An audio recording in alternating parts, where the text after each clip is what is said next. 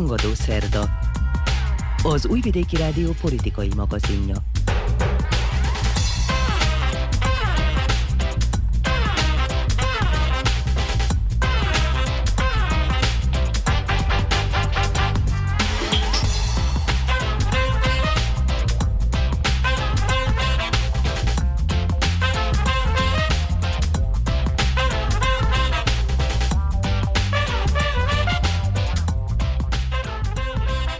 Üdvözlöm hallgatóinkat, a mikrofonnál Muci Szántó Márta. Miközben a szerbiai választásokon jelenlévő nemzetközi megfigyelők rendszerezik a nem sokára megjelenő jelentéseik szövegét, az ellenzék állítólag további visszaélésekre vonatkozó bizonyítékokat talált.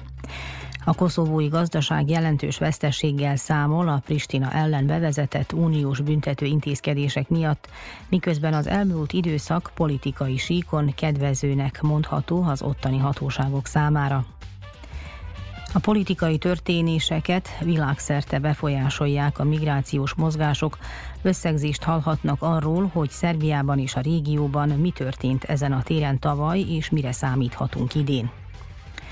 Külpolitikai rovatunkban az Iránban nemrég történt terrortámadás apropóján a muzulmán világ politikai és vallási megosztottságát, illetve az egyes tömbök összetűzéseit tekintjük át.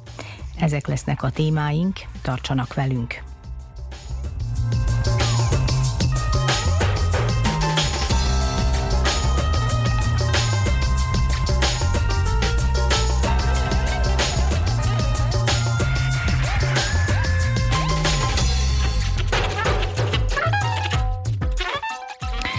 Kedves hallgatóink, műsorunkat Dani Zsolt belpolitikai összefoglalóival indítjuk. Miközben a hatalom számára a gyakorlatban lezárult a decemberi választás, az Európa barát ellenzék továbbra is azt állítja, hogy egyre több bizonyíték jelenik meg, amely csalásra és visszaélésre utal. Mint ismeretes, túlnyomó részt hasonló álláspontot képviselnek a külföldi megfigyelők is. Klemen Grošelj, az Európai Parlament megfigyelő missziójának a vezetője szerint az uniós törvényhozás nem hagyja reakció nélkül a történteket és a szerbiai vezetők vádakkal kapcsolatos magatartását, ugyanis nyilvánosan rágalmazták azokat a szakértőket, akik mulasztásokról beszéltek. Grošelj arra figyelmeztetett, hogy a történtek tovább lassíthatják Szerbia uniós felzárkózását, ezzel pedig fennáll annak a veszélye, hogy országunk Törökország sorsára jut, amely formálisan évtizedek óta integrálódik az unióba, a gyakorlatban pedig semmilyen előrelépést nem valósít meg, mondta a politikus. Az ilyen és hasonló kijelentések is azt támasztják alá, hogy az utóbbi években romlott a Belgrád és a nagyobb európai hatalmak közötti viszony. Az európai szocialistákat tömörítő párt családa az Anna Brnabics kormányfőnek küldött levelébe aggodalmát fejezte ki a választási folyamat integritásával kapcsolatban. Sérelmezték, hogy a kormány a valóstól sokkal kisebb gondként igyekezett bemutatni a választási visszaélések problémáját. Az EBSZ megfigyelői csoportjának becslése szerint február végéig elkészül a szerbiai előrehozott választásról szóló átfogó jelentés, amely ajánlásokat is tartalmazni fog. Szerbia és az Unió közötti jelenlegi viszonyról az is árulkodik, hogy a közösség sajtószolgálata elutasította azokat az országunkból érkező vádakat, miszerint európai hatalmak állnak a szerbiai hatalomellenes tüntetések mögött. Brüsszelben kiemelték, hogy a csatlakozási folyamat elindításáról Belgrád döntött, hiszen az Unió senkit nem kötelez erre. Ezért a tagságra pályázó feleknek kell megfelelő lépéseket tenni, üzenték. A napokban több ellenzéki politikus is azt állította, hogy felfedte a hatalomválasztási csalással kapcsolatos mechanizmusát, amelyet mérnöki pontossággal hajtottak végre, üzenték. A hatalmat bírálók szerint egyrészt korszerű technológia segítségével végeztek elemzéseket, az ebből levont következtetéseket pedig fiktív szavazók precíz és alig észrevehető jegyzékbevételével orvosolták.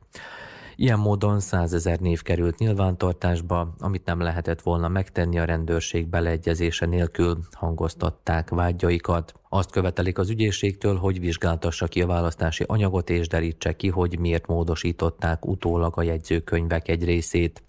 Dragan Djilas, a Szabadság és Igazságpárt elnöke a nyugati sajtónak írt cikkében azt sérelmezte, hogy a demokratikus hatalmak nemhogy megtűrik a szerbiai kormányt, hanem támogatják annak vezetőit.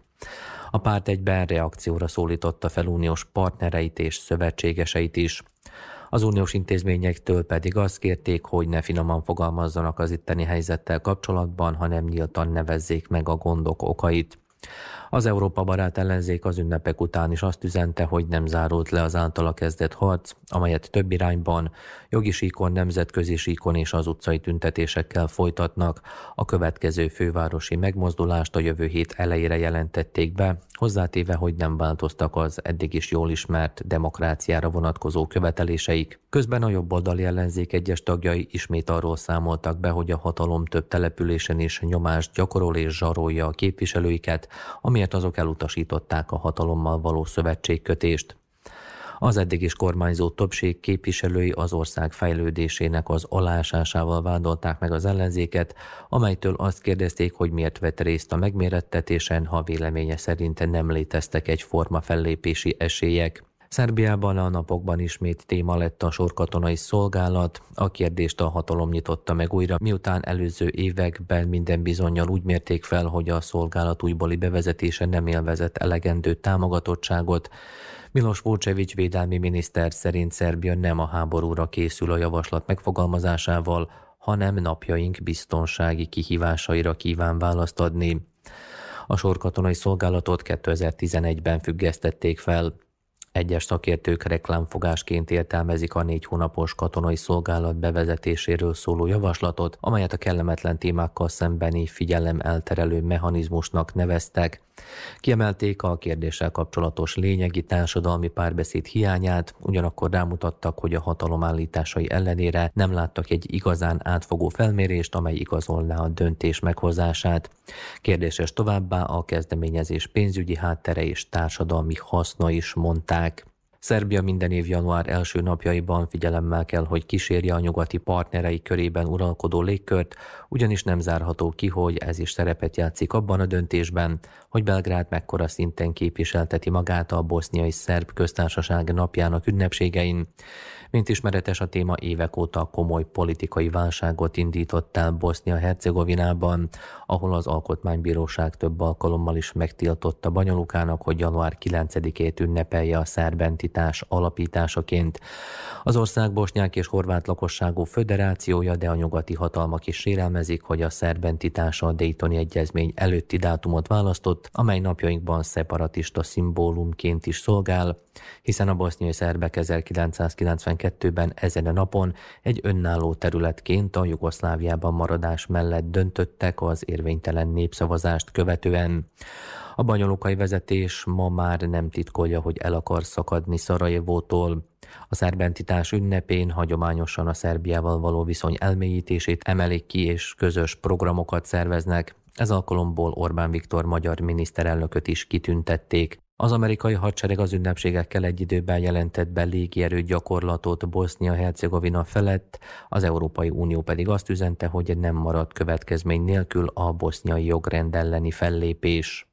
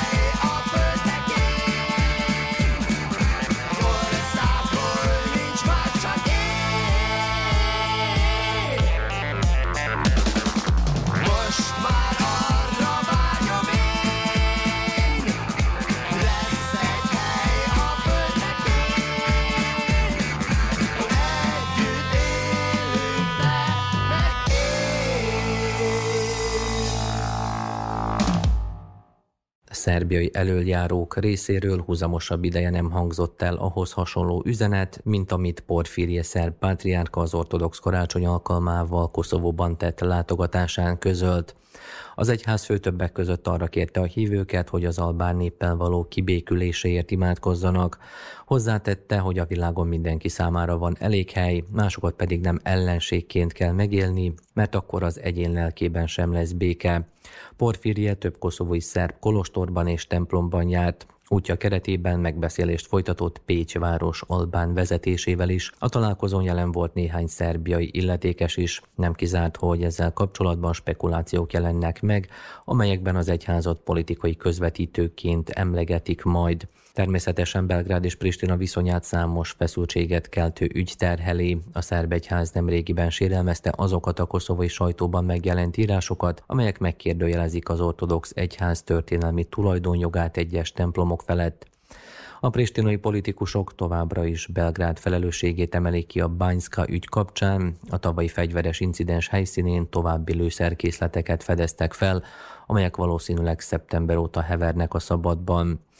A múlt héten Koszovóban járt David Cameron brit külügyminiszter, akinek fő üzenete szerint London erőfeszítéseket tesz, hogy Koszovót minél több ország ismerje el független államként. Ezzel szemben Spanyolország arra kényszerült, hogy több alkalommal is pontosítsa álláspontját, miután az utolsó uniós államként elismerte a koszovói úti okmányokat.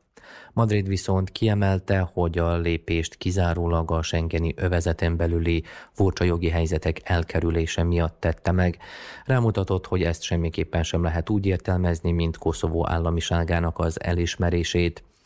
A koszovói kormány közben előző bejelentéseivel összhangban hatályba léptette a Belgráddal kötött közlekedési egyezményt, így a szerbiai rendszámtáblás járművekre nem vonatkozik több korlátozás. Albin Kóti kormányfő elmondta, a döntés azt követően született, hogy megbizonyosodtak róla, Szerbia is tartja magát a megbeszéltekhez. A koszovói gazdasági kamara közben arról tett közzé becslést, miszerint az Unió Pristinával szembeni büntetőintézkedései eddig 300 millió euró kárt okoztak az ottani piacnak. Brüsszel kizárólag akkor vet véget a szankcióknak, miután elégedett lesz a szerbek lakta területeken létező feszültség kezelésével. A büntetőintézkedések viszont nem terjednek ki a januártól érvényes koszovói vízummentességre. Ennek hatására egy hét alatt több mint 80 000 ottani polgár utazott repülővel az unió területére. A vízumkényszer ugyanakkor érvényben van a Koszovóban élő, de szerbiai útlevéllel rendelkező szerbek számára, akik közül egyesek adminisztratív akadályok miatt nem igényelhetnek koszovói iratokat. Közben az ottani belügyi tárca arról tett közzé adatokat, hogy 4 év alatt 156 000 lakos hagyta el Koszovót, ami a népesség közel 9%-a.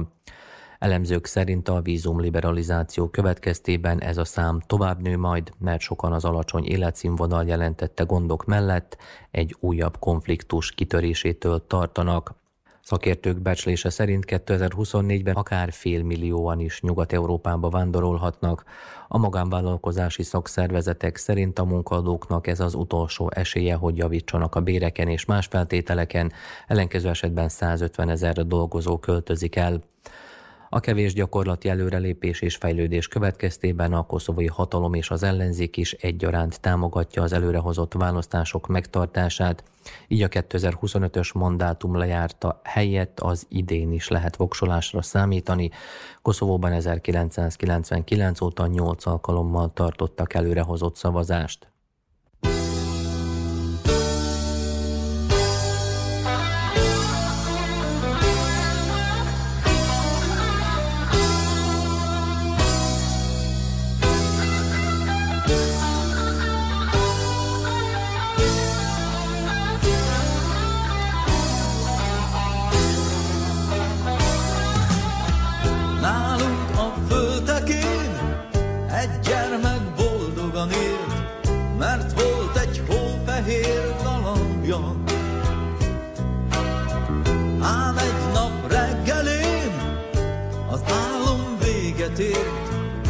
Egy ember a másét megkívánta,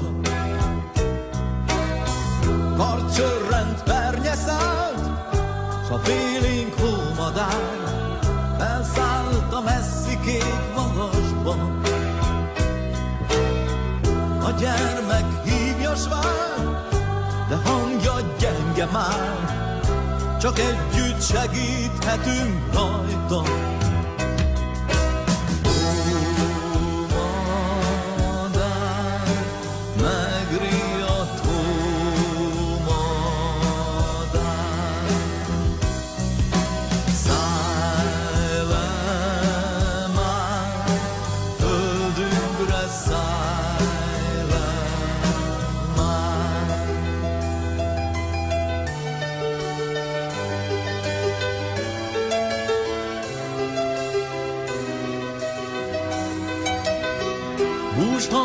Hoz felém, néha az esti szél, a gyermek régi társát hívja. Ám hangja túl kevés, magasba úgysem ér, csak együtt segíthetünk rajta.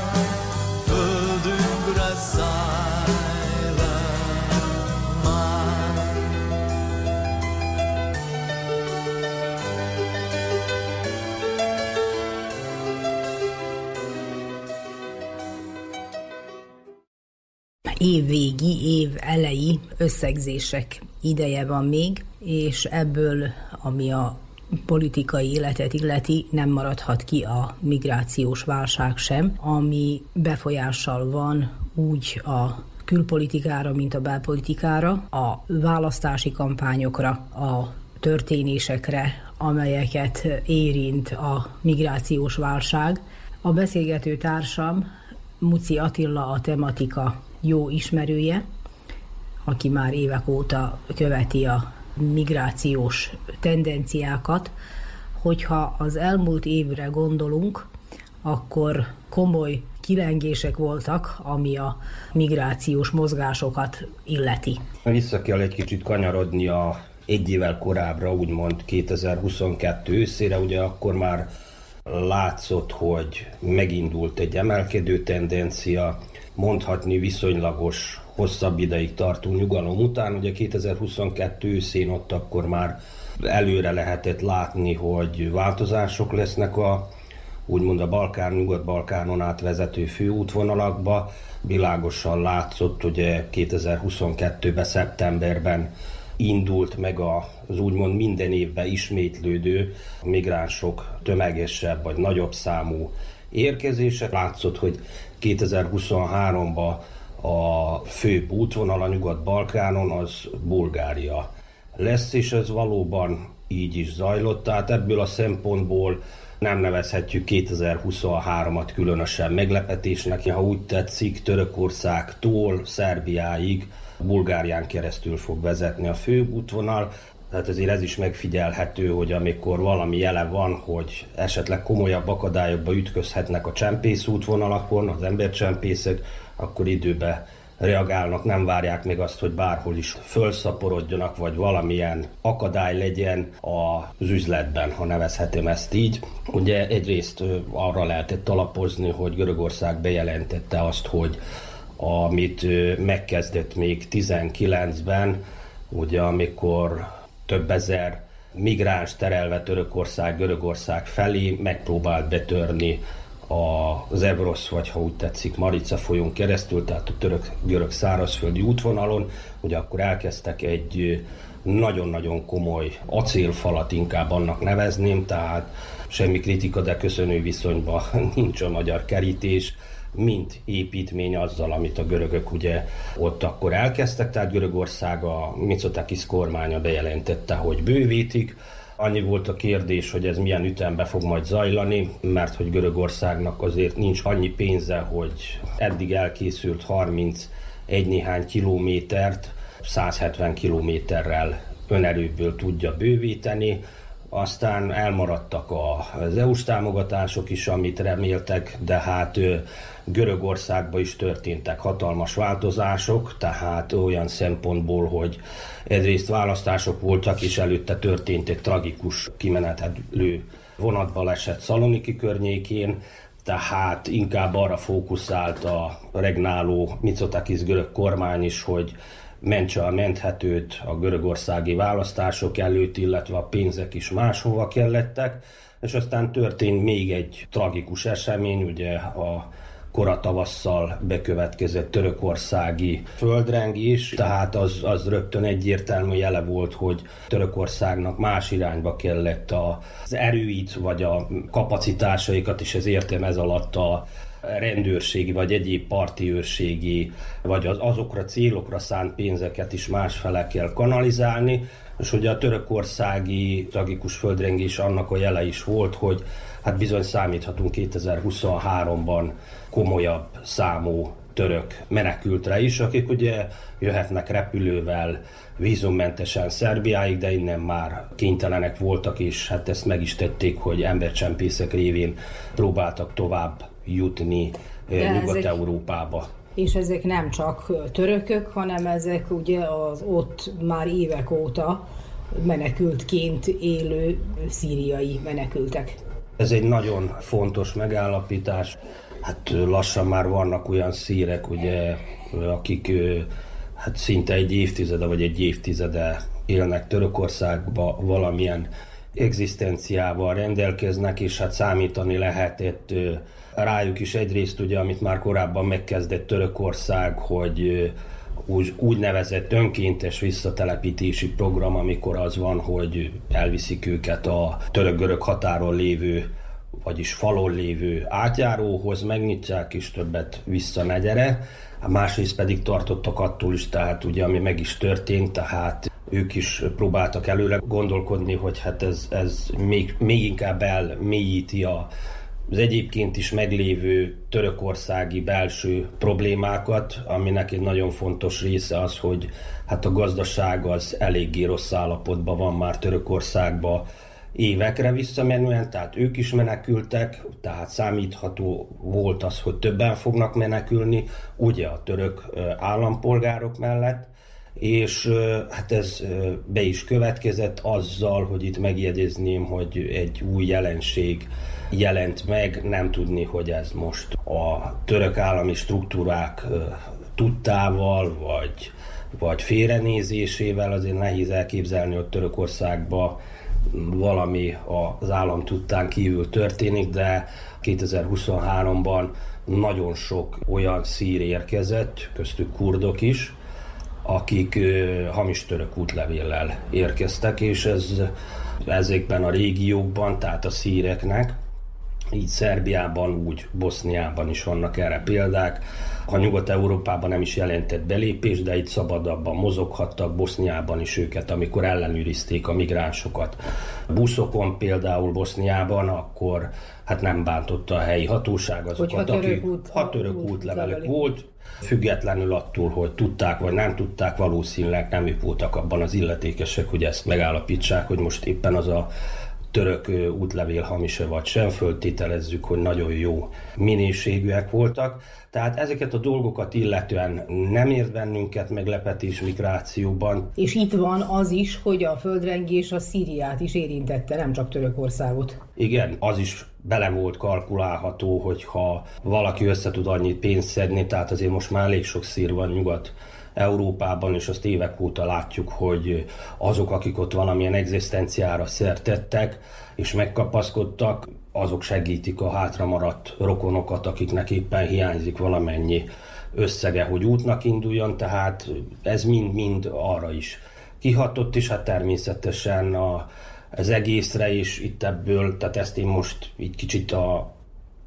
régió kereteiben próbálom szemléltetni, tehát a földrengés ugye úgy, ahogy kihatott Szíriára, itt elsoroltuk meg Törökországra az említett szempontokat, hát abból a szempontból is kihatott, hogy Törökországban is választások voltak, és ez még úgymond elvette a fókuszt úgymond elterelte Törökországot illetően az Égei-tengeren történő védekezésről, tehát most gondolok a török parti őrség által végzett munkát, hogy megakadályozzák az Égei-tengeri görög szigetekre, ugye a Dodekanézos szigetekre, Lesbos, Kósz, Hiosz és a többi klasszikusra igyekvő migránsokat megakadályozni ebben, ugyanígy az Evrosz Marica folyón a görög-török szárazföldi útvonalon, tehát ott is világosan látszott a földrengés hatása, hogy bár ugye említettem, hogy már 2022 végén megindult egy lassú emelkedés az érkezéseket, illetően mind a görög szigetekre, mind pedig a szárazföldi nyugat-balkáni útvonalakon. Ez tovább folytatódott 2023-ban azzal, hogy Törökország a földrengést követően látványosan csökkent a védelmi kapacitása, tehát ez is azt jelezte rögtön, hogy a kormányzatnak, az államaparátusnak egyszerűen nem volt más lehetősége, mint hogy akár parti őrségből csapatokat küldjön a földrengés sújtotta területekre, menteni az embereket, a romok eltakarítása és a többi. Tulajdonképpen a földrengés követően tavalyi évben a törökök már mindvégig megmaradt, és egy nagyon komoly emelkedés indult be Törökország irányából, és még a távolabbi régiókból, amik ugye Törökország érintésével úgymond jönnek a nyugat-balkáni útvonalon. Hát Törökország a védekezést illetően valahol 2023 vége felé úgy kora szeptemberre érte el, hogy ez már az a kapacitásnak mondható, amit a törökök tudnak végezni, tehát azért ott is látszik évek óta, hogy minthogyha nem azt mondom, hogy van egy limitjük, valószínűleg ez egy az eszközök vagy a parti őrség száma által meghatározott lehetőségekhez képest tudnak bizonyos számú migránst évente megakadályozni, hogy átjöjjönek. Tehát van egy plafon, és akkor érték azt el körülbelül.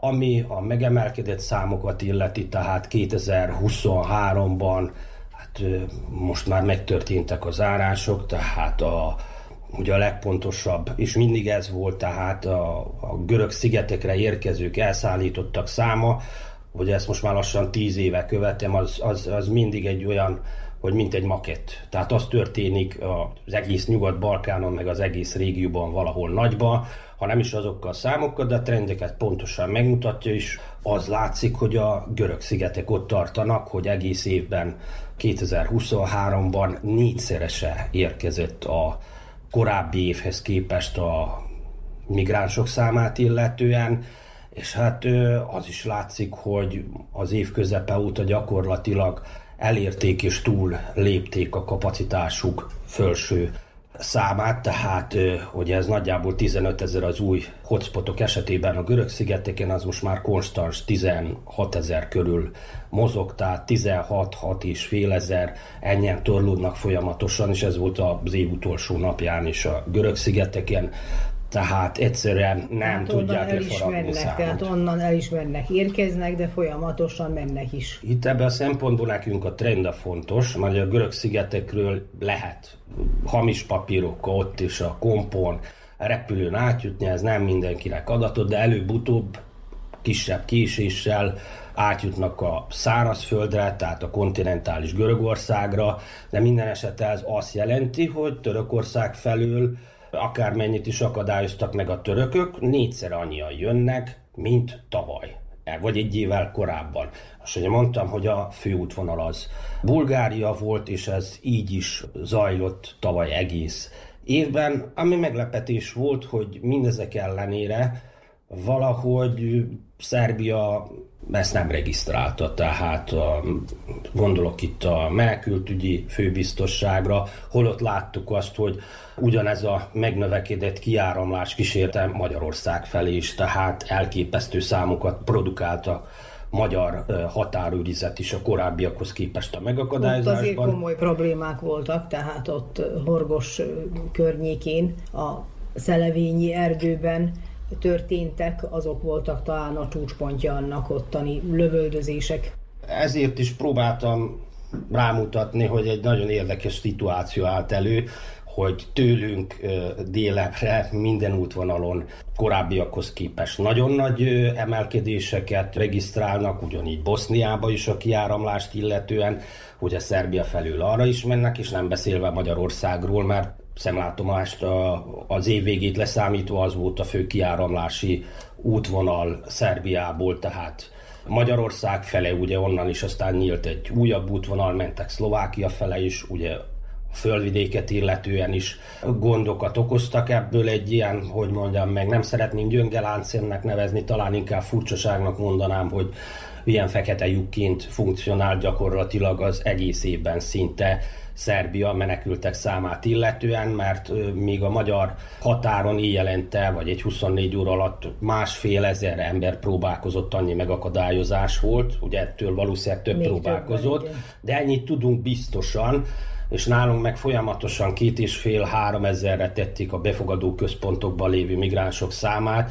Az egyértelműen azt jelezte, hogy itt valami nagyon nem stimmel. Ez az elég érdekes. Mert nem ott voltak ezek szerint akkor. Nem a befogadókból voltak, és hát az olyanról se tudunk, hogy a 3.000 migráns fele a befogadóinkból, mind a 10-valahányból, ami üzemben van, annak a fele az mind oda sereg lett Horgos térségében, mert ezt is muszáj elmondani, hogy valahol ez az 1400-500 megakadályozás naponta, az is egy nagyon érdekes szegmense a tavalyi évnek, egyetlen egy térségre korlátozódik, határ elől az oldaláról nézve, mondjuk onnan Szabadkától a Mag 7-es, és úgy mondjuk Horgosig is. A túloldalon meg megnézzük, akkor abszolút egyértelmű képet kapunk megint, mert hogy tehát felülünk innen indultak a legtöbben, ebbe benne van ugye a Radanováci erdő, egyéb ilyen kisebb erdős részek ugye Észak-Vajdaságban, mert hogy azt láttuk, hogy a 98%-át a magyar határvédelem a megakadályozásoknak,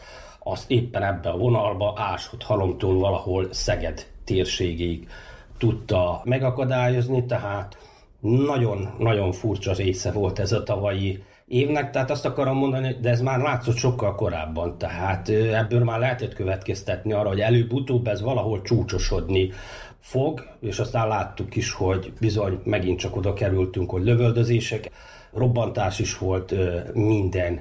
Egy év, tehát ez valahol már szeptember-októberben voltak. Októberben volt, igen. Igen, meg hát valahol már ott a nyár végén, szeptember elején, most próbálom illusztrálni, hogy ez már benne volt. Itt is történtek olyan dolgok, hogy hát valahol megváltozott a menekültügyi főbiztosságnak a korábbi munkavégzése. Tehát korábban nagyobb hangsúlyt kapott az, hogy valahogy csak minden migráns regisztráljanak, valami megforduljon a befogadó központba, de leginkább jobban követték azt, hogy a befogadó központokon kívül milyen a mozgás. És ez az idén elmaradt, tehát mindenki láthatta Belgrádba is például, hogy ne csak a magyar határa szorítkozzak, vagy szerb-magyar határa, hogy bizony nagyobb számba külső kerületekben egyértelmű volt, hogy ott illegális migráns szállások vannak. Tehát egyszerűen valahol el kell mondani azt is, hogy nem kellő odafigyeléssel végezte mindenki a munkáját. Nem csak én állapítottam meg, hanem azok a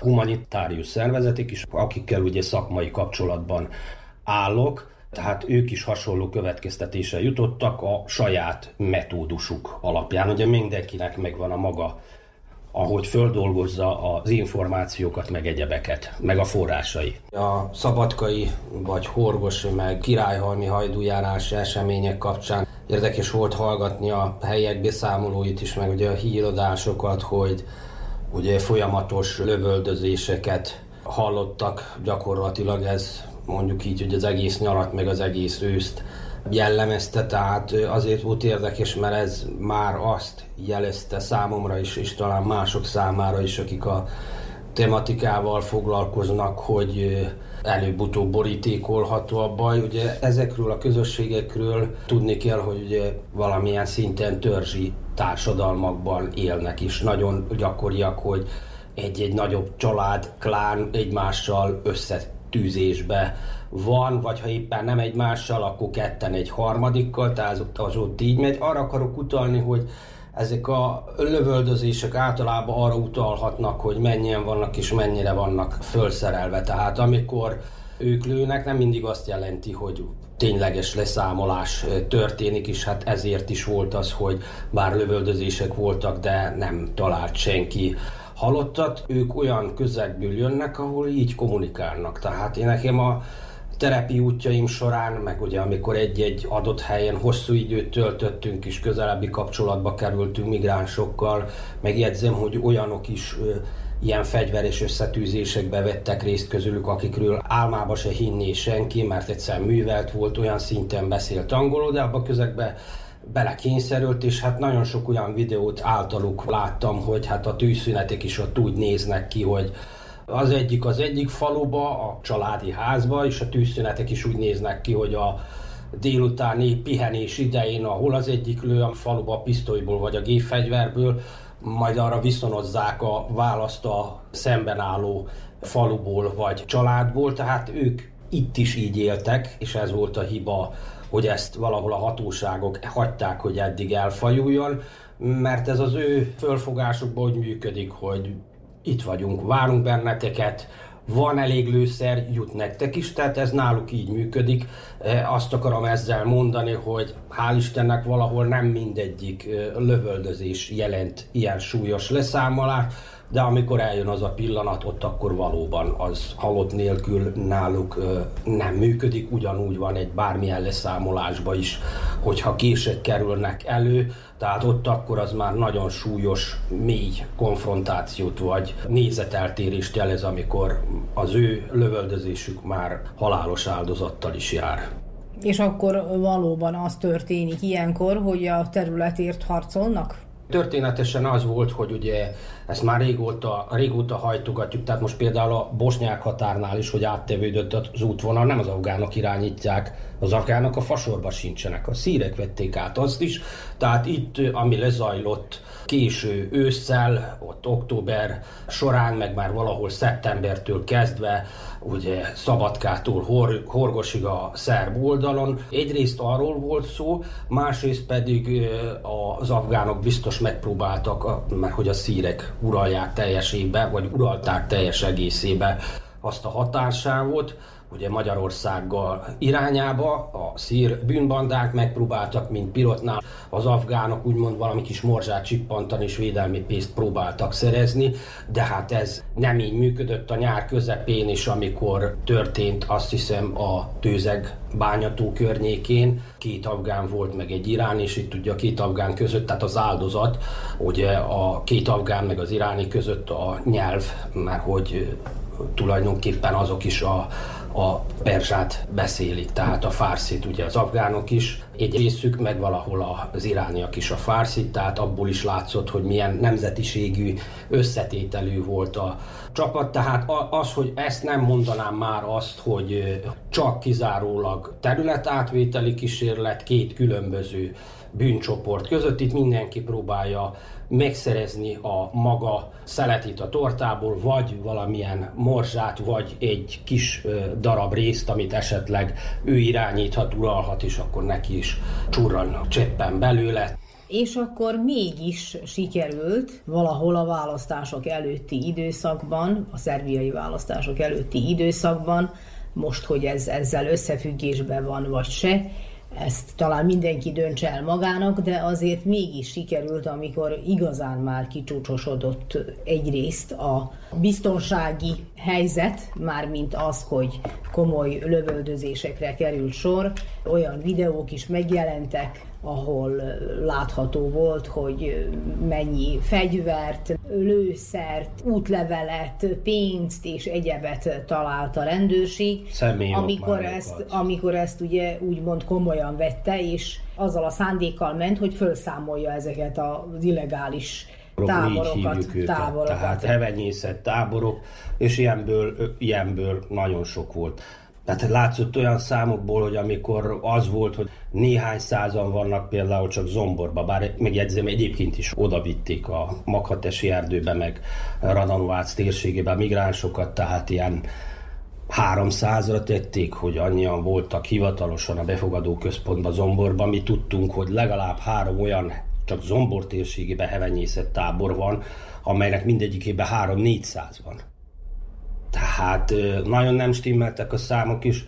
Hát sajnálatos, de ez valóban így van, hogy a választások előtt közvetlenül bekövetkezett egy nagyon súlyos incidens, ugye Horgoson több halott, és hát akkor ugye az államfő úgymond elég keményen utasította a belügyminisztert, ugye Gásics urat, hogy vagy tegyen rendet, vagy akkor kivonul a hadsereg, és akkor majd azok tesznek rendet, és hát ez valahol meg is történt. Utána folyamatosan ilyen razziák voltak, tehát ezt azért nem egy nap alatt sikerült felszámolni, hanem ez majd egy hónapon át tartott. Igen, hanem naponta érkeztek a jelentések, ugye, a közlemények, hogy hány menekültet, fegyvert és egyebet találtak abban a térségben, még másnap, harmadnap és hát tovább. Gyakorlatilag legalább 2 hétig napi szinten számolt be a belügyminisztérium sajtószolgálata, hogy ennyi-annyi fegyvert koboztak el, ennyi járművet ellenőriztek, annyi járművet ellenőriztek, tehát én azt akarom mondani ezzel, ugye említetted, hogy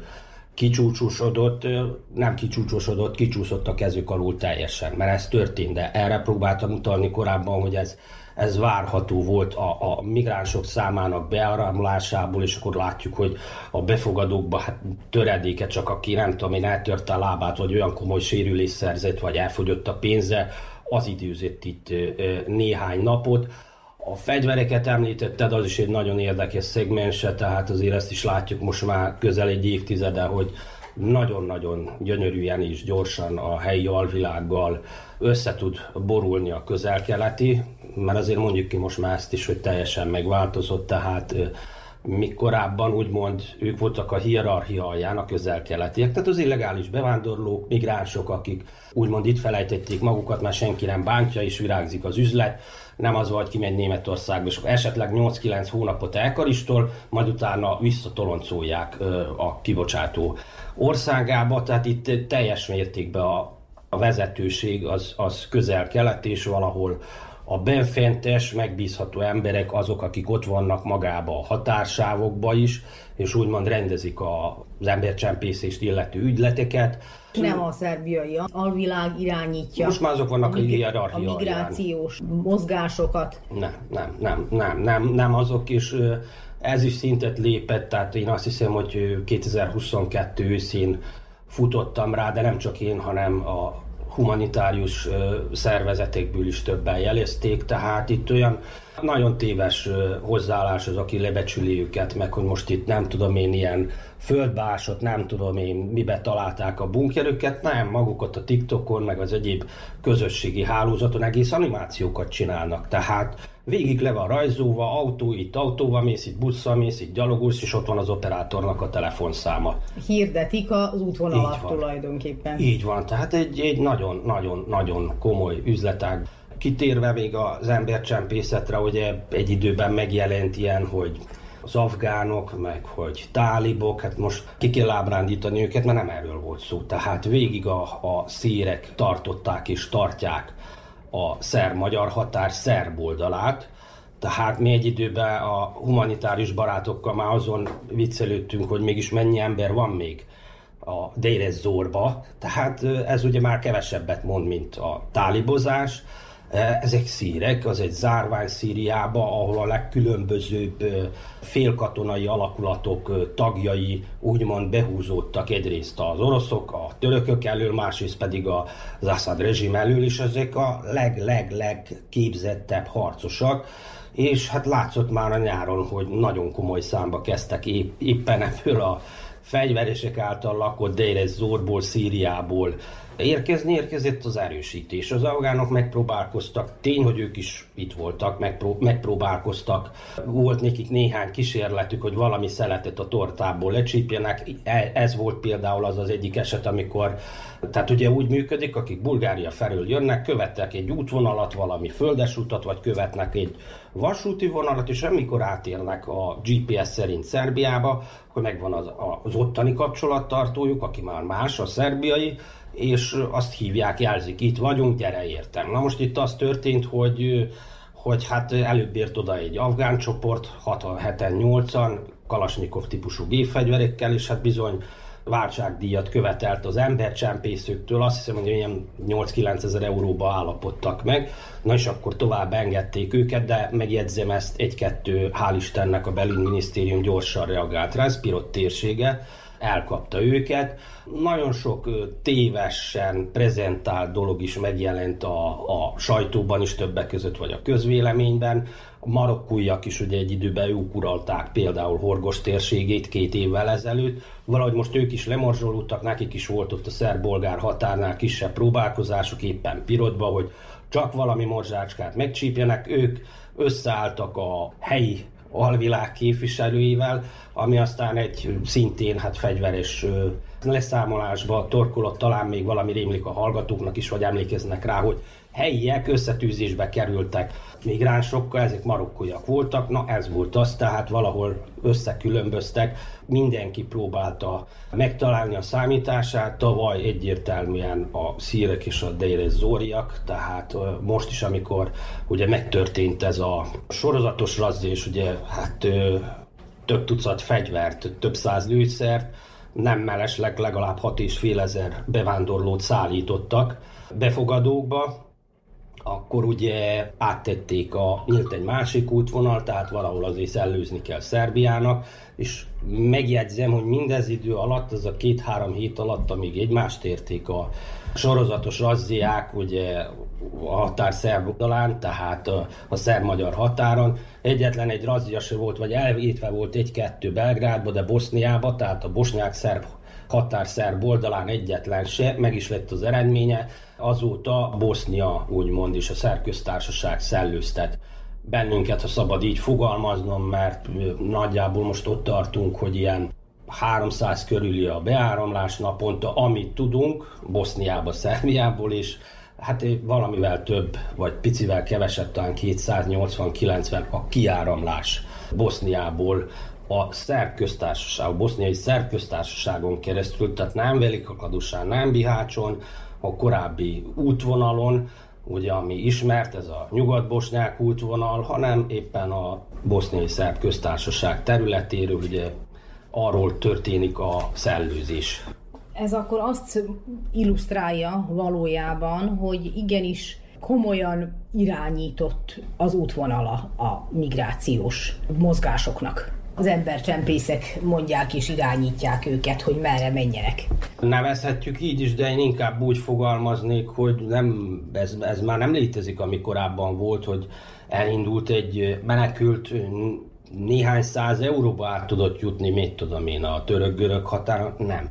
Az embercsempészek teljes mértékben rátelepedtek a nyugat-balkáni útvonalra, egyes bandák arra próbálnak specializálódni, hogy a másik banda védelmi pénzt fizessen, közel-keletiekről beszélek, hogy te itt valamilyen tevékenységet, nevezetesen embercsempészetet működtethess, vagy azzal foglalkozzál Maghetesi erdőbe, vagy a Jasenovácska, aztán van egy ilyen erdő is, ott is voltak incidensek, tehát hogy te a radanováci erdőkbe ilyennel foglalkozzál, tehát az már teljesen megszűnt, már talán 2022-ben, de a tavalyi évben egyértelműen, hogy embercsempész nélkül te át tudsz bármilyen határt is lépni. Nem. Mekkora összegek ezek most? Én azt hiszem, hogy ilyen 1000 euró alatt van Törökországból Bulgáriába, ami továbbra is a legdrágább, az itt épp az utolsó akadály, a magyar védelmi kerítés, vagy jogi határzár, ahogy nevezni is szokták. 3000-től 2-2,5 ezertől ez a legolcsóbb, bár itt is vannak különböző csomagok, tehát 5-6 ezerig a kedvezményes csomag alatt az értem, hogy beállsz közéjük is néhány hetet dolgozott, úgymond ledolgozott, tehát erre is van lehetőséged. Régóta már a terheléses módszert használják, ami azt jelenti, hogy van több csoport, relatív egy adott néhány kilométeres határszakaszon, a határ túloldalán az azt védőkből van mondjuk 2-3 egység, indul 6, egyértelmű, hogy hányat tudnak elfogni, tehát még fele még mindig átjuthat, és akkor megvan az, hogy ha benne voltál, ez az úgynevezett gémnek hívják továbbra is, ha bizonyos számú gémben részt vettél, akkor te már ledolgoztad a te kvótádat, és akkor a következő úgymond sikeres gém csapatba te vagy benne. Tehát ez így működik, és ez egyértelmű, hogy nem több 10 millió, hanem itt nagyobb összegekről van szó, akár több 100 millió euróról is. Induljunk ki csak abból, hogy az idén közel 110 000 érkezett, ami szerintem messze nem reális, éppen ezért, mert nem azon a módon számolták a hatóságok, amely szerint korábban hasonló ez a számolás, hogyha sokat tesztelünk, akkor van sok koronás, ha keveset, akkor nincs sok koronás. Tehát ez is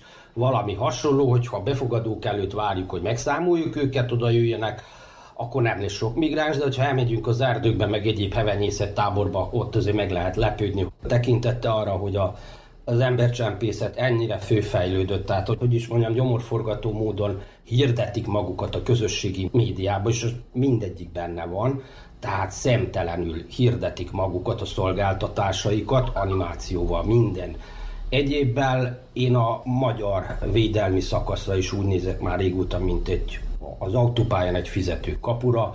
Ez egy akadály, mint a gátfutáson, valaki elsőre lefutja, nem akad bele egyik akadályba se, van akinek többször kell neki futnia. Minden eset az embercsempészeknek, ha csak 100 000 embert segítenek át évente, ezen a határszakaszon, csak kerekítem a számokat, könnyebb legyen kiszámolni, és csak ha legalacsonyabb összeget veszem fejenként, hogy 3 000 euró, az 300 millió euró. Azt én ki se tudom számolni, se dinárba, se forintba, hogy még hány nulla következik is. Tehát egy elképesztő összeg. Nem lehet úgy tekinteni őket, hogy valami jött-ment népség közel-keletről, meg azt se hiszem, hogy éppen csak ők vannak már benne. Tehát itt akkora pénzek forognak közkézen, és az egész régióra gondolok. Most nem szeretnék egy országot se kiemelni, egyik országnak se megróni, vagy bármilyen képpen is elítélni, vagy dicsérni a hatóságai. Nem biztos vagyok benne, hogy itt az adott országok, vagy régióban, a hatalmi struktúrákban is, vagy a hatóságoknak is. És hát erre voltak itt példák, kiderültek. Tehát erről talán azt hiszem a orgosiak, szabadkaiak, a királyhalmiak többet tudnak mesélni, hogy azért bizony nálunk is vannak, meg készültek erre tanulmányok is, hogy van némi összefonódása az alvilággal és a úgymond a védelmi szervek egyes tagjaival.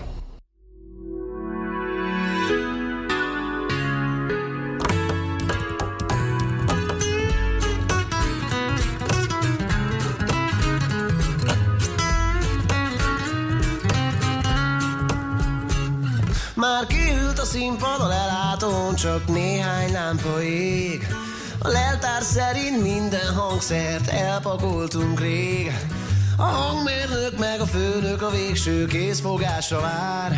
Csak a hosszú út marad hátra mára, menjünk már!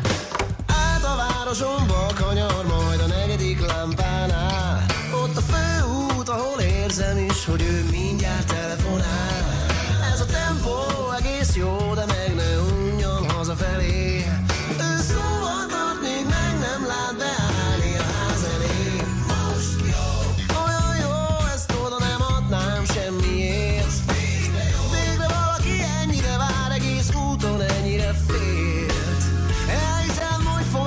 Ember lettem, ez csoda, ami engem érzi. Jó hazamenni végre valakiért. 44-esen, egyenesen, egyedül én megyek csendesen. A bogár térkép, a szélvédőn már kész van teljesen. Soha nem értettem, miért érdekes egy kilométer kő. De most számolgatom, mennyire van még tőlem az igazi nő. Semmiért. Végre valaki ennyire vár, egész úton ennyire félt. Szerintem fontos ember láttam, ez csoda, ami engem ért. Jó hazamenni végre valaki ért. Most jó. Olyan jó, ezt oda nem adnám semmiért. Végre valaki ennyire vár, egész úton ennyire félt. Igen, én fontos ember lettem, ez csoda, ami engem ért.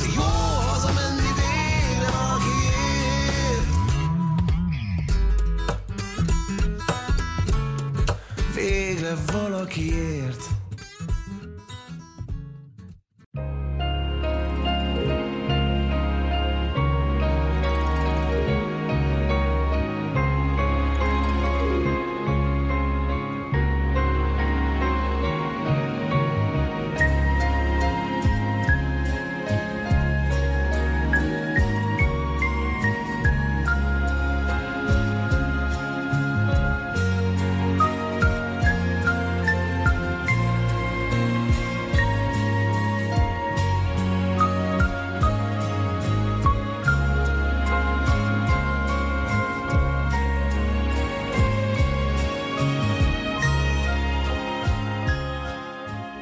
Kedves hallgatóink, Önök az Újvidéki Rádió Hangadó szerda című műsorát hallgatják, én Muci Szántó Márta vagyok. A beszélgető társam Muci Attila, akivel a menekült válságról beszélgetünk. Mi várható idén, tehát 2024-ben? Ez nem fog megszűnni, se 24-ben, se 25-ben valószínűleg.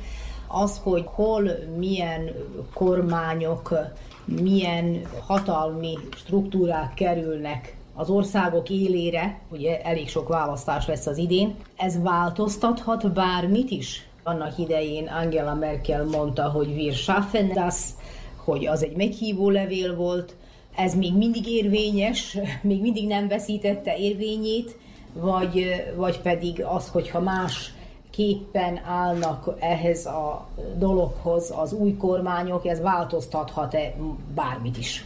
Nagyon egyszerűen azt tudnám rámondani, hogy már túlléptünk azon a ponton, hogy hogy visszatuszkoltuk a 16-ba, EU-török megállapodás, fizetünk érte, az sem működik sehogy se, kár is pazarolni rá a szót. Valahogy visszasikerült tuszkolni valamennyire a szellemet a palacba, de annyira, hogy legalább 1 millió nem érkezik. Én ez alatt ezt értem, hogy 1 millió nem érkezik állítólag, mint amennyit számoltak 2015-ben, tehát azért ezt nem mondhatjuk, hogy milliós tételekbe érkeznek évente, de én azt hiszem, hogy túl vagyunk már azon a ponton, hogy ezt le lehessen állítani. Lehet mérsékelni, amire vannak is próbálkozások, de abban megint most említetted, hogy lesz itt választás, lesz ott választás. Bulgáriában nincsen, már nem tudom én mióta, hanyadik, negyedik, ötödik nekifutásra készülnek, hogy kormányt választanak. Én nem nagy különbséget lát. Tehát, hogyha az embercsempészek úgy döntenek, hogy arról fogunk jönni, mert hogy problémásabb lesz a Marica folyón a görögök miatt, akkor ők arra jönnek, és nem azzal foglalkoznak, hogy milyen kormányuk van. Tehát most a csempészekről beszélek. Ezt meg azért mondom, hogy én szerintem már túl vagyunk azon a ponton, hogy meg lehessen állítani, visszaforgatni, az nagyon felejtős. Elérték azt a kritikus tömeget, és ezt már évek óta látjuk. Elvesznek. Most megkapják a vízummentességet a koszovói albánok, de mit látunk évek óta? Hát a magyar határvédelem a téli időszakban, az ünnepek idején, meg a nyári időszakban, amikor szabadságra mennek, akkor bizony a migránsok között, a próbálkozók között egy csomó koszovói albánt is megfognak. Úgy járnak haza, úgy közlekszenek, nincsenek még papírjaik, hazalátogatnak, visszamennek. Attól kezdve, hogy második, harmadik generációs afgánok vannak, pakisztániak, indiaiak, és még egyéb közel-keleti nemzet, attól kezdve ez szerintem erő így, hogy bárkinek bármelyik kormányváltás vagy hozzáállás jobb oldal, bal oldal nem igazán fog kihatni rá.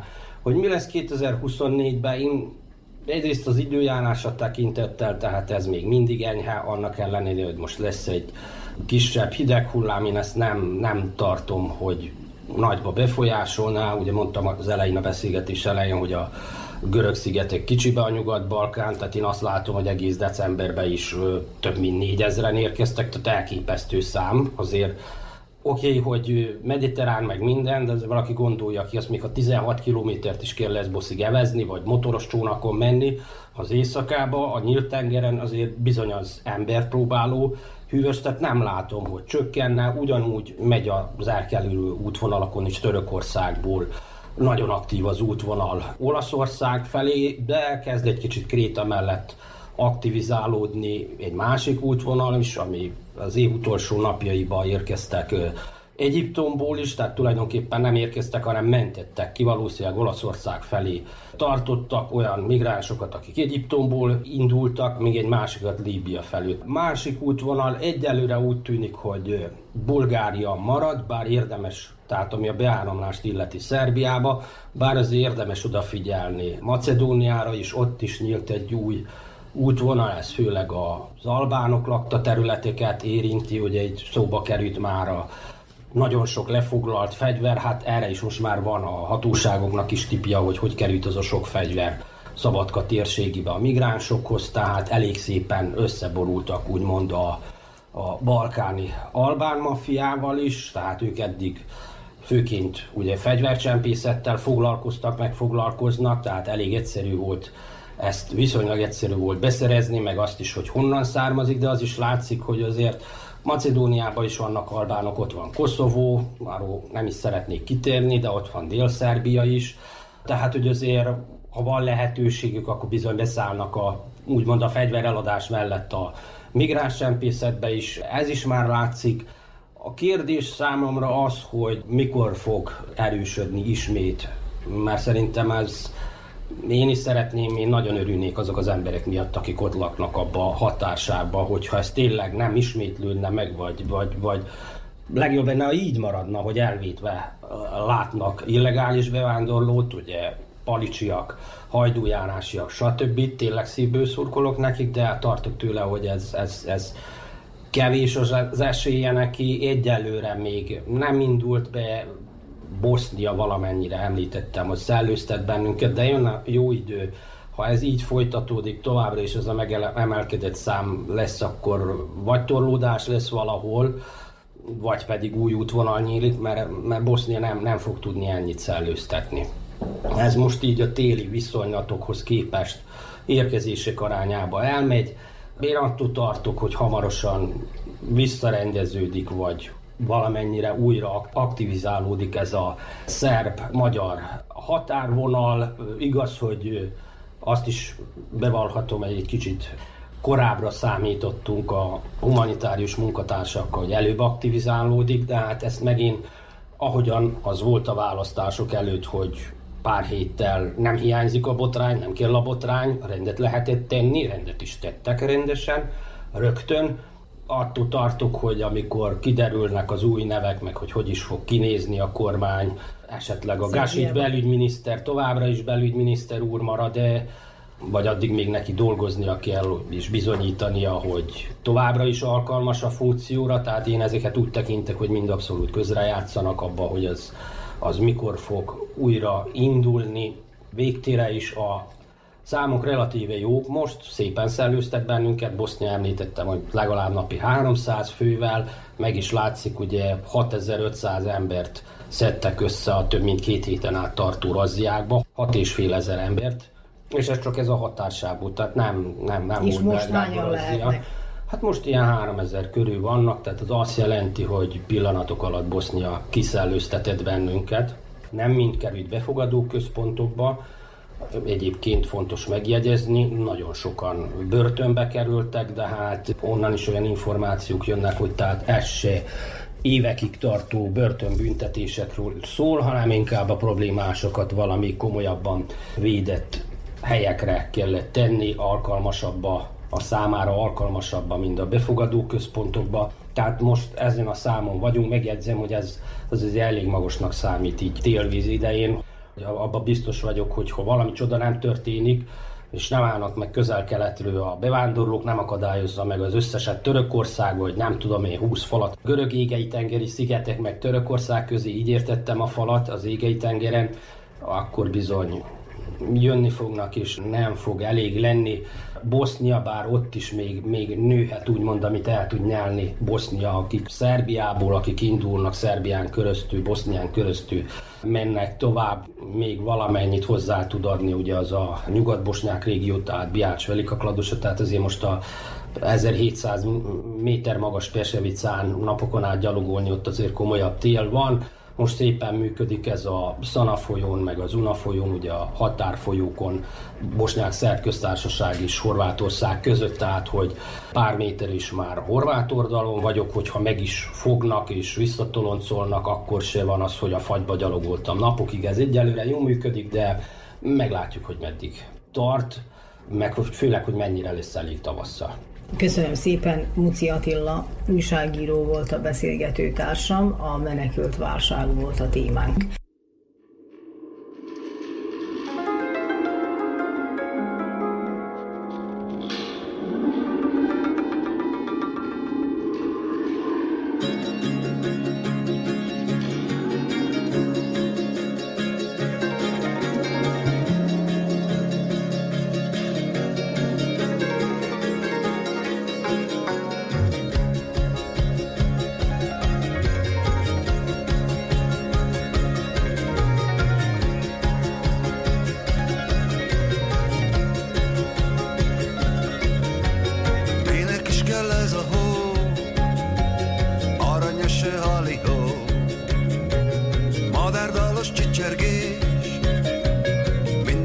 ünnep és zsergés, tavasz érügy fakadás, az életben maradás.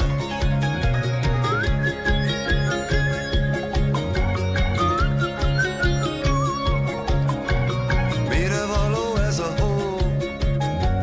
Nyáron nem kell takaró, levendula illatod csalogatja a napot. Szalmaszagú szerelem senkinek sem idegen.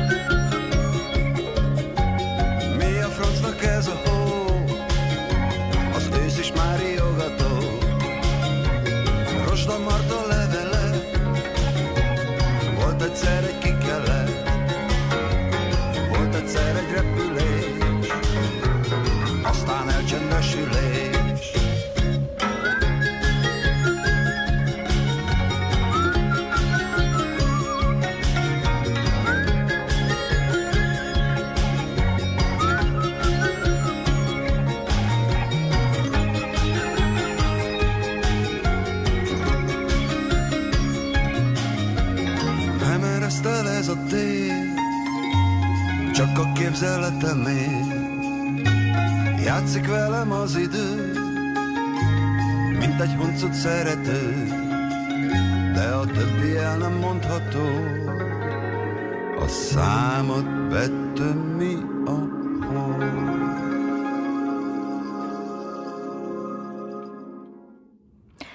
Külpolitikai rovatunkban az Iránban nemrég történt terrortámadás apropóján a muzulmán világ politikai és vallási megosztottságát, illetve az egyes tömbök összetűzéseit tekintjük át. Márton Attila újságíróval Dani Zsolt beszélgetett. A minap egy hosszú évek óta nem tapasztalt és több tucatnyi halálos áldozatot követelő robbantás sorozat történt Iránban, ahol egy befolyásos tiszt meggyilkolásának az évfordulójára emlékeztek. A történtekért az Iszlám Állam terrorszervezet vállalta a felelősséget, Teherán pedig bosszút ígért. A történtek arra emlékeztették a világot, hogy a muzulmán világ sem alkot egy egységes vallási vagy politikai tömböt. Sokszor hallhattunk iszlamista szervezetekről vagy az országokon belül működő hadseregekről, de ebből az információ káoszból nem mindig világos, hogy mely célokkal, mely csoportok állnak szövetségben és kik ellen harcolnak. Kezdjük talán a támadást elszenvedő Iránnal. Milyen távol ér a síita köztársaság keze? Kérdezem Márton Attila újságírót. Szerbusz, és üdvözlöm a hallgatókat is. Irán keze ott van Irakban, Szíriában, Libanonban, a Hezbollah személyében, a Gázában, a Hamas személyében, és Jemenben is, ahol az úgynevezett zajdita szekta, amely az iszlám síita részéhez tartozik, illetve annak a fegyveres vonulata, a huszi lázadók már tanúbizonyságot tettek arról, hogy Irán érdekeinek megfelelően veszélyeztetik Izrael és a nyugat erőit és kereskedelmét a régióban. A jemeni huszik a Bab el-Mandeb stratégiai jelentőségű szorost veszélyeztetik, arról a szorosról van szó, amely összeköti a Vörös-tengert és az Indiai óceánt. Ezen a szűk átjáron haladt át naponta 6 millió hordó kőolaj, ez a harmadik legnagyobb gyakoriság vagy frekvencia e tekintetben. Ezeknek a szállítmányoknak a legnagyobb része Európa felé tartott. A Bab el-Mandebon és a Szuezi csatornán való áthaladás 9 nappal rövidebb, mint az afrikai kontinens megkerülése, és természetesen ezáltal olcsóbb is, nagyjából 15%-kal olcsóbb, mint hogyha meg kellene kerülni Afrikát, és a jemeni huszik tehát ezt a kereskedelmet veszélyeztetik. Így nem meglepő, hogy a hónap elején az Egyesült Államok közvetlenül figyelmeztette a jemeni huszi lázadókat, olyan értelemben, hogy következményekkel fognak szembesülni, amennyiben nem hagynak fel a Vörös-tengeren áthaladó kereskedelem veszélyeztetésével. Nem csak az Egyesült Államok tette ezt a figyelmeztetést, hanem 12 ország összesen, közöttük az Egyesült Királyság, Ausztrália, Kanada, Németország és Japán is, de volt egy közel-keleti ország is az aláírók között, nevezetesen Bahrein, amelynek egyébként is feszült a kapcsolata Iránnal, és amint említettem, Irán szövetséges a jemeni huszi lázadókkal. Az Egyesült Államok nemrég elküldte a Dwight D. Eisenhower repülőgép hordozóját a térségbe, ami egyértelműen a helyzetnek az eszkalációját jelenti. A Guardian neves brit napilap úgy fogalmazott a napokban, hogy az izraeli kormányfőnek, Netanyahunak az az érdeke, hogy ne érjen véget a háború, mert így módon megerősítheti a saját pozícióit, ám teszi hozzá a lap, ebből igen széleskörű fegyveres viszály alakulhat ki. A Guardian elsősorban a libanoni határt tekintette veszedelmes gócpontnak, lévén, hogy mindennaposak a Hezbollah és az izraeli hadsereg közötti összecsapások a határtérségben. Az izraeli kormány állítólag amerikai nyomásra visszakozott, pontosabban egyelőre nem indított hadműveletet a Libanonban annak déli részét teljesen ellenőrző síita Hezbollah ellen, és egyelőre, legalábbis eddig úgy tűnt, hogy az iráni hadvezetés is úgy döntött, hogy nem vállal közvetlen háborút, ehelyett él azzal a lehetőséggel, hogy a szövetségeseit mozgósítja. Emlékeztetnék rá, hogy nagyon sokak szerint, akik között van az amerikai elnök is, Irán azért serkentette, azért tüzelte fel Hamast az októberi Izrael elleni terrortámadásokra, hogy megakadályozza a küszöbön álló izraeli-amerikai-szaudi hármas megállapodást, amely valószínűleg azzal járt volna, hogy a szunita világban vezérséget magának követelő Szaúd-Arábia is elismerje Izraelt. Nem mellékesen 2015-ben, szeptember 11-én a CNN arról adott hírt, hogy Irán legfelsőbb vezetője, Ali Khamenei ajatollah Teheránban tartott beszédében úgy fogalmazott, hogy Izrael nem fog létezni negyed század múlva, nagyjából 9 év telt el tehát azóta, ugyanis Khamenei abban az időben arra reagált, hogy megszületett a nukleáris megállapodás az Egyesült Államok, az Egyesült Királyság, Franciaország, Németország, Kína, Oroszország és Irán között, Irán nukleáris kapacitásairól, és annak a megállapodásnak, amelyet egyébként Trump megtorpédozott 2018-ban, egyes rendelkezései pontosan 25 évig maradtak volna érvényben, és erre reagált a legfelsőbb vallási vezetője Iránnak úgy, hogy ha Isten úgy akarja, 25 év múlva nem lesz cionista rezsim, addig pedig a küzdelmes, hősies és dzsihádista morál nem hagy nyugalmat a cionistáknak. Ugye az iráni legfelsőbb vezetők, úgy általában az iráni hatalom ki sem ejti Izrael nevét, és Iránnak deklarált célja, hogy megsemmisítse Izraelt. Hogyan reagálhat az Egyesült Államok a régóta létező iráni tervekre, hiszen a témakört aktualizálták a jelenlegi válságok is? A Foreign Affairs úgy értékelte a minap, hogy miközben Oroszország erősíti együttműködését Kínával, Iránnal és Észak-Koreával, egy ukrajnai kudarc azt mutatná, hogy a nyugat semmilyen kihívásra nem tud válaszolni a világ biztonsági architektúrában, és az ellenfelei azt a következtetést fogják levonni, hogy nem tud egyszerre több válságot kezelni. Január elején az amerikai külügyminiszter megkezdte egyhetes közel-keleti útját. Először Isztambulba vezetett az útja, ahol találkozott Erdoğan török vezetővel, aki élesen bírálta már többször is Izraelnek a gázai övezetben végrehajtott támadásait. Az amerikai külügyminiszter megpróbálja oltani a tüzet, megpróbálja elérni, hogy Törökország elsősorban nyomást gyakoroljon Iránra és a hozzá köthető szervezetekre, nehogy tovább fokozódjon a helyzet. A Politico arról adott hírt január 4-én, hogy a Biden adminisztráció tisztségviselői terveket dolgoznak ki, amelyeknek az a lényege, az a célja,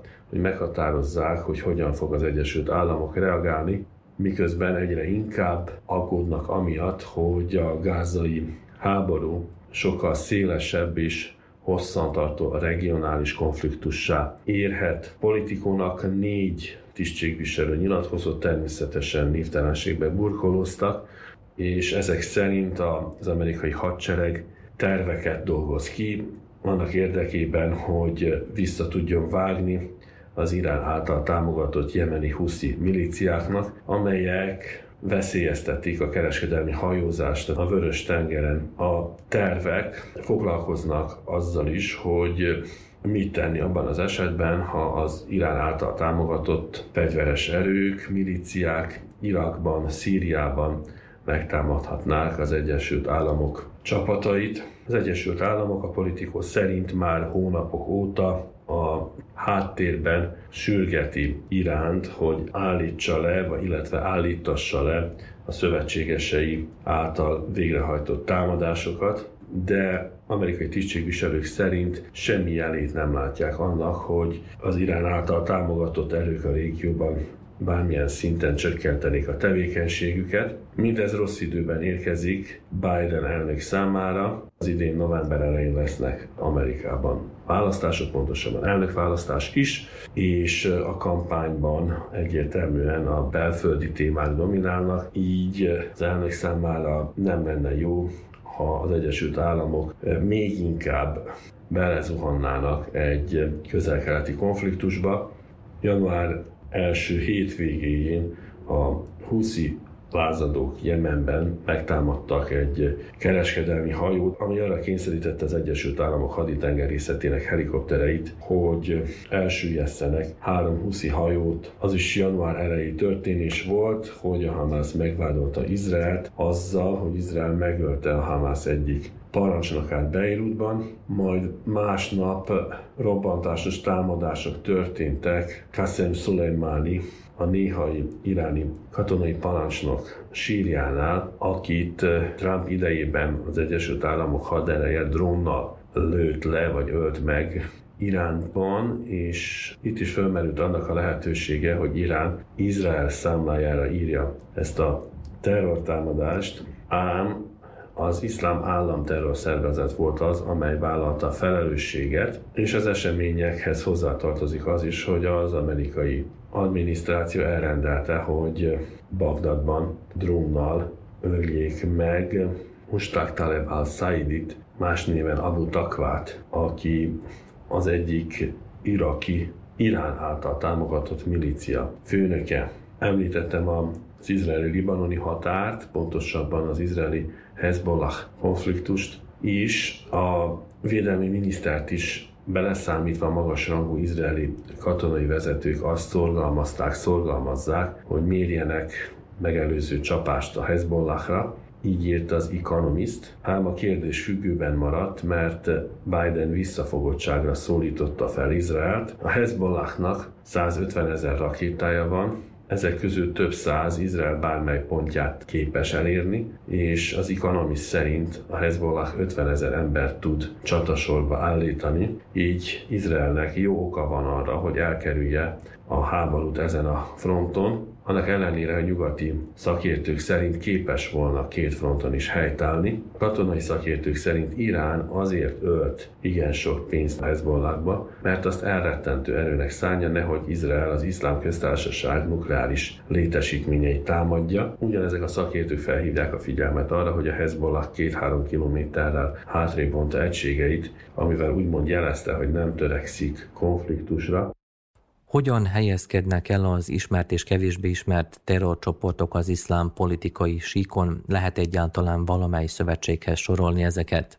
Az Iszlám Állam vállalta tehát magára az iráni Kermán temetőjében elkövetett robbantásos merényletet, amiben legalább 84-en meghaltak és közel 300-an megsebesültek. A szunnita muszlim terrorszervezet, tehát az Iszlám Állam a Telegramon jelentette be, hogy az összegyűlt tömegben a szervezet 2 tagja hozta működésbe a derekára erősített robbanóművet. Az Iszlám Állam, vagy ahogyan az egyik ismert rövidítéssel szól, az ISIS, globális támadásokra szólított fel zsidók és keresztények ellen, a gázai övezetben folyó izraeli hadjárat miatt, és nem mellékesen a szunnita iszlámista vezető úgymond óvta a Hamas iszlámista palesztin mozgalmat a síita szervezetekkel való együttműködéstől, a libanoni síita Hezbollah viszont a Hamas szövetségese, a szunnita Hamas szövetségese, az Iszlám Állam szervezet viszont eretnekeknek tekinti a síitákat. Ugye az Iszlám Államról sokat hallottunk az elmúlt években,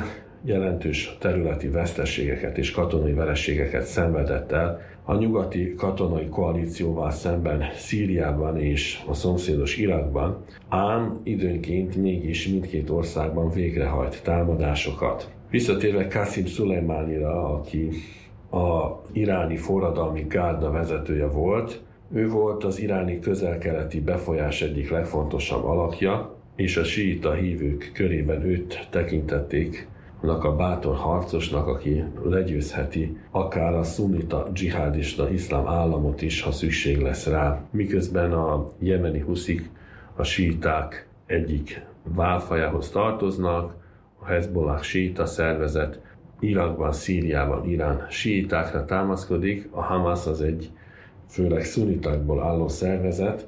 Ezek a felsoroltak az úgynevezett ellenállás tengelye, amelynek az élén Irán van, és ennek a tengelynek a célja Izrael megsemmisítése. A szunna, az iszlám szunnita ágában Mohamed proféta és társai cselekedeteinek, tanításainak az összességét jelenti. A síita irányzatban a szunna kibővül az imámok tanításaival és cselekedeteivel is. A szunna a Korán utalásain kívül elsősorban a Mohamed életére vonatkozó hagyományokra, az úgynevezett hádiszokra épül, és az ortodox szunita felfogás szerint a profétákon kívül nincsenek szent emberek. Abu Bakr, Omar, Oszmán és Ali a szuniták szerint tulajdonképpen csak helyesen vezettettek, ők ugyanis a proféta közvetlen társai voltak, és a szunna az ő hagyományaikat is tartalmazza a proféta hagyományai mellett.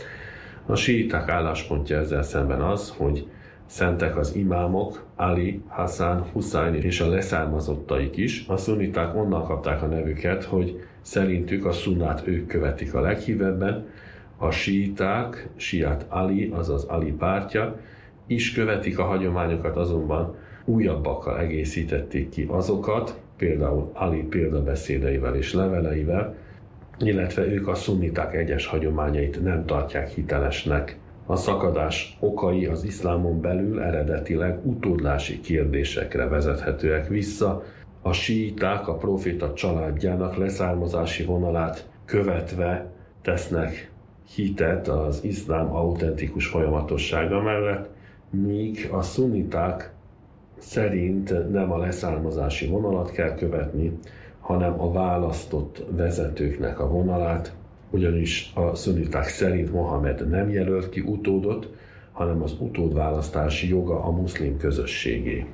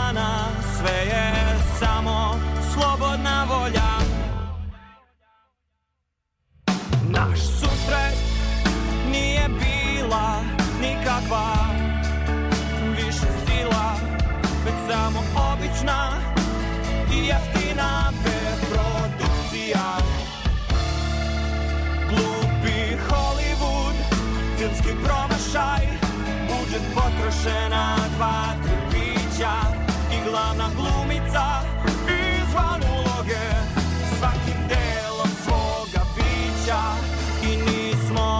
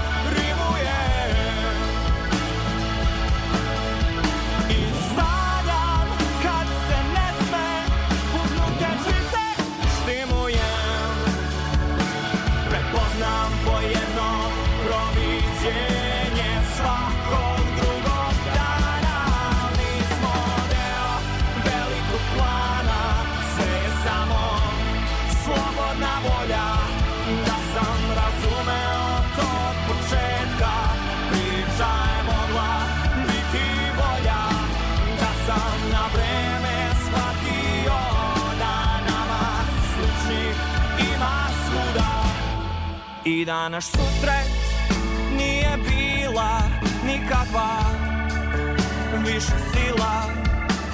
Možda bi još uvek verovao u čuda.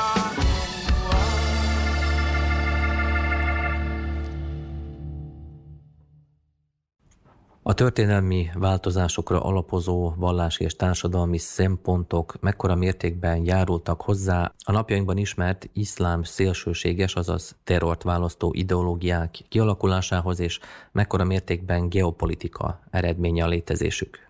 Annak idején, tavaly október 7-e után a Hamas szörnyű gaztettei terrortámadásait követően az izraeli kormányfő Netanyahu úgy nyilatkozott, hogy a Hamas ugyanaz, mint az iszlám állam, ami szakértők szerint egy igencsak megkérdőjelezhető, sőt hamis állítás, lévén, hogy szinte egy világ választja el a két iszlámista szervezetet. A Hamas ugyanis egy nacionalista szervezetnek mondható, amelynek célja Izrael megsemmisítése és az Izrael jelenlegi területén egy palesztin állam létrehozása. Természetesen militáns vallási csoportról van szó, amely iszlámista jellegű, és a Muszlim Testvériségből jött létre. A Muszlim Testvériség, ugye, amely Egyiptomból ered, az iszlám állam terrorszervezet viszont globális célokat tűzött ki. Ez egy fundamentalista vallási szervezet, amelynek az a célja, hogy globális kalifátust alakítson ki, méghozzá az írás szó szerinti értelmezése alapján, leegyszerűsítve a Hamas a palesztin zászlót emeli magasba, az ISIS pedig az iszlám zászlóját. Ezt egyébként a Politikónak nyilatkozta egy ISIS szimpatizáns. Így nem meglepő, hogy az iszlám állam terrorszervezet nem üdvözölte a Hamas terrorakcióját, október 7-i terrorakcióját, miközben az Al-Qaida és annak fiúk szervezetei, az Al-Shabaab, az Arab-félsziget Al-Qaidája és az indiai szubkontinens Al-Qaidája üdvözölték a Hamas Izrael elleni gaztetteit. Ahogy mondtam is, a modern iszlamizmus a muzulmán testvérek társaságából vagy muszlim testvériségből ered, amelyet Hassan al-Banna alapított Egyiptomban még 1928-ban az iszlámból származó társadalmi és politikai normák újjáélesztésére törekedett, mondván, hogy a modernitás és a nyugati imperializmus megzavarta az iszlám hagyományokat évszázadokon át, az iszlámot mindenre kiterjedő rendszernek tekintette, amely nem csak a vallást, hanem a kormányzást is lefedi. Egyiptomban Nasser, majd Mubarak is komolyan felléptek az iszlám testvériség ellen, de a muszlim testvériség gyakorlatilag nem is olyan régen hatalomra is került egy rövid időre Egyiptomban, aminek katonai puccs vetett véget. A harcos iszlamizmus gyökerei a szalafizmus jogi és teológiai tradícióiban gyökereznek, amely Ibn Tamija tanításaihoz kapcsolódik a 14. században, majd örökösei a 18. század közepén Arábiában kialakították a vahabita mozgalmat. Ezek a militánsok a dzsihádot úgy értelmezik, hogy forradalmi erőszak egy hitehagyottnak tartott despotikus uralkodó ellen.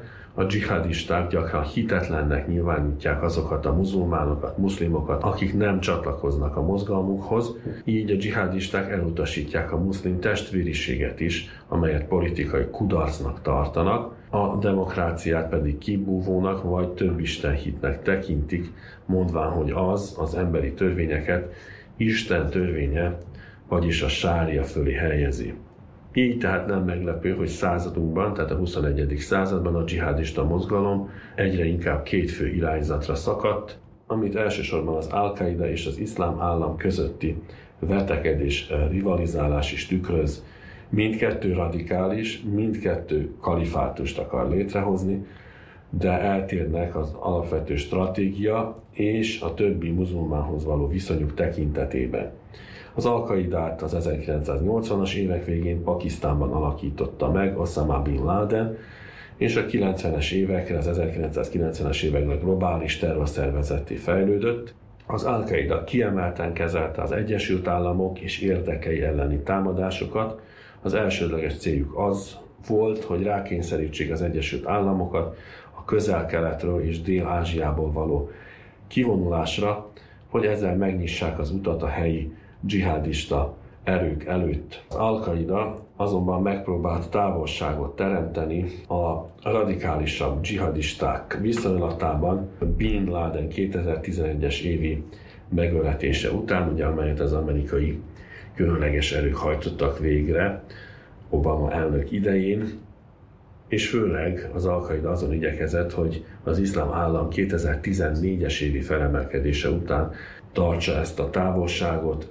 Az Al-Qaida akkor mérsékeltebb dzsihadistaként kezdte magát bemutatni más muzulmánok számára, tartózkodott attól, hogy más muzulmánokat eretneknek nyilvánítson, ha azok nem csatlakoznak hozzájuk, és az Al-Qaida elítélte az Iszlám Államot vérszomjas mozgalomként.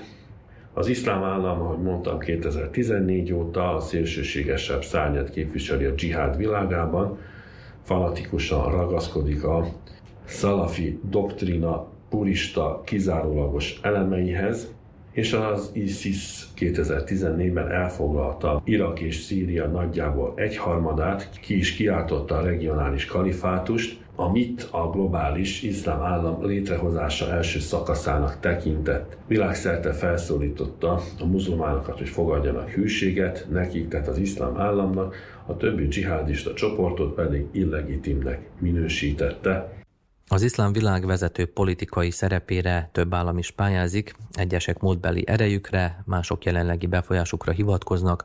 Hogyan tekintenek egymásra ezek az országok?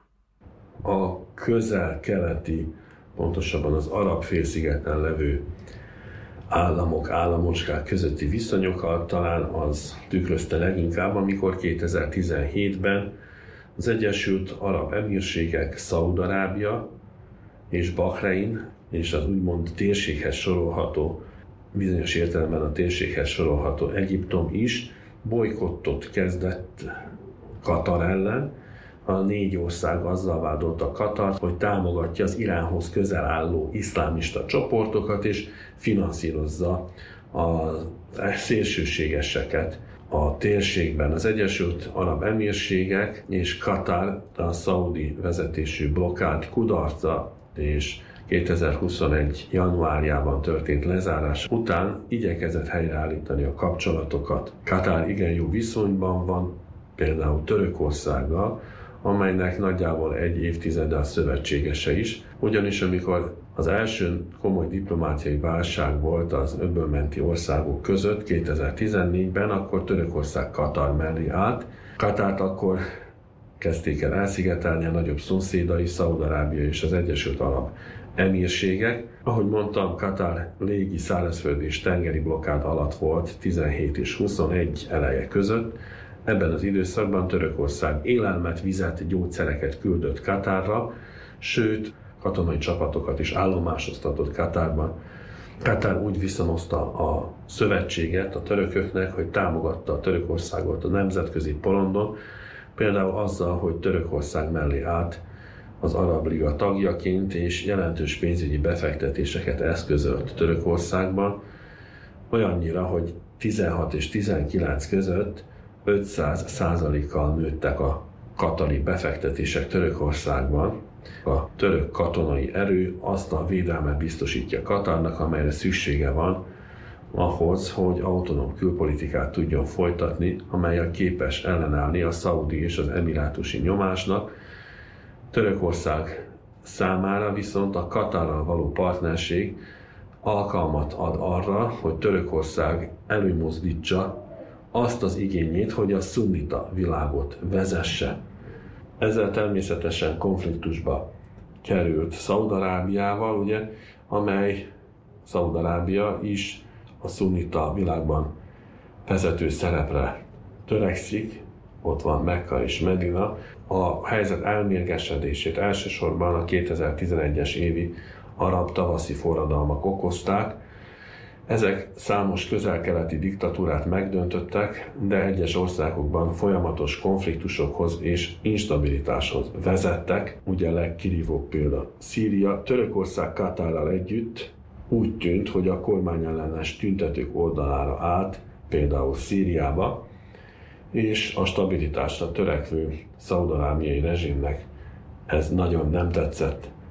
Más öböl országok is aggódtak amiatt, hogy Törökországnak esetleg agresszív szándékai lehetnek, hogy más országok belügyeibe is be akar avatkozni, és ki akarja terjeszteni ez a nem arab ország, tehát Törökország befolyását az arab világban. Egyfajta imperialista megközelítésnek tekintették az Erdoğan rendszernek a föllépését, és emiatt Törökországot destabilizáló elemként jelölték meg.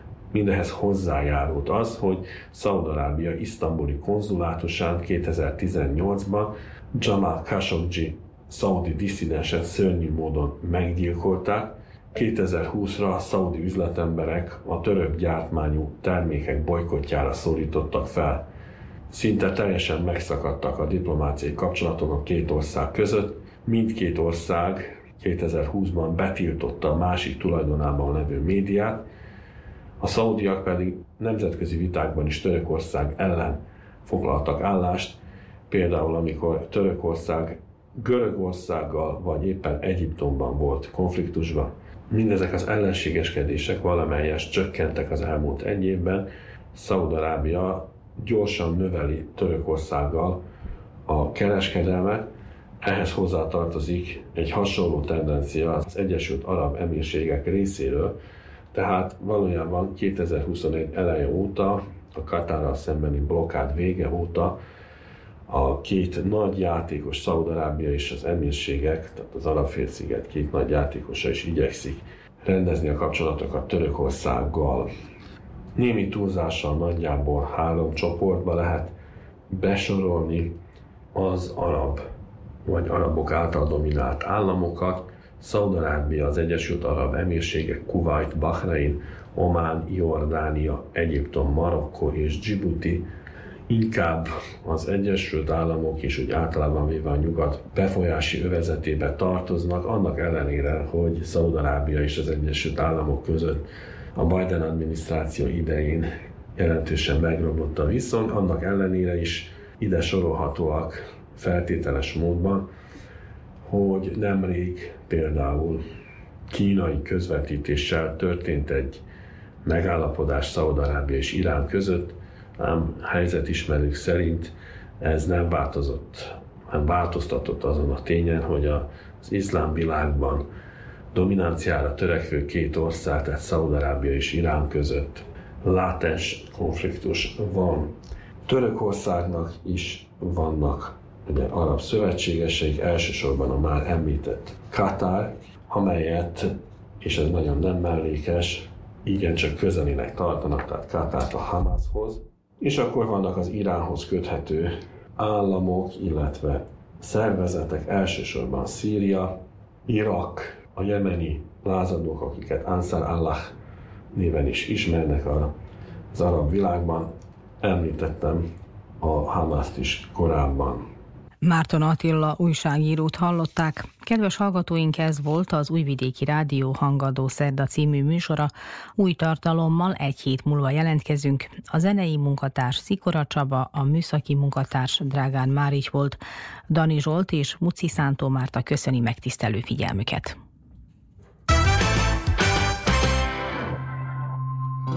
Halott puluska hever az asztalon, látom, nem csak nekem van rossz napom. Az idő az asztal fényét kopotra mosta, elheverget rajta a volt poloska. Elmúlik minden és mindenki mindig, ez mindenkit mindig mondjon meg mindig. Tudjuk a végén, hogy mi ránk mi vár, a világ bokái könnyekben áll. Elmúlik minden és mindenki mindig, ez mindenkit mindig nagyon megindít. Tudjuk a végén, hogy mi ránk mi vár, a világ bokái könnyekben áll.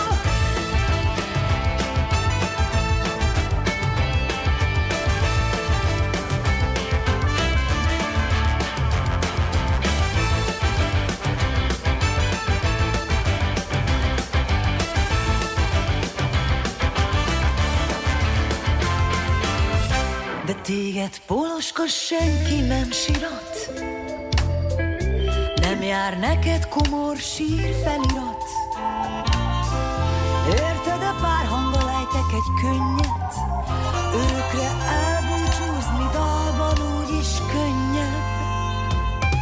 Elmúlik minden, és mindenki mindig, ez mindenkit mindig nagyon megindít. Tudjuk a végén, hogy mi ránk vivált, a virág dokáig könnyebben áll.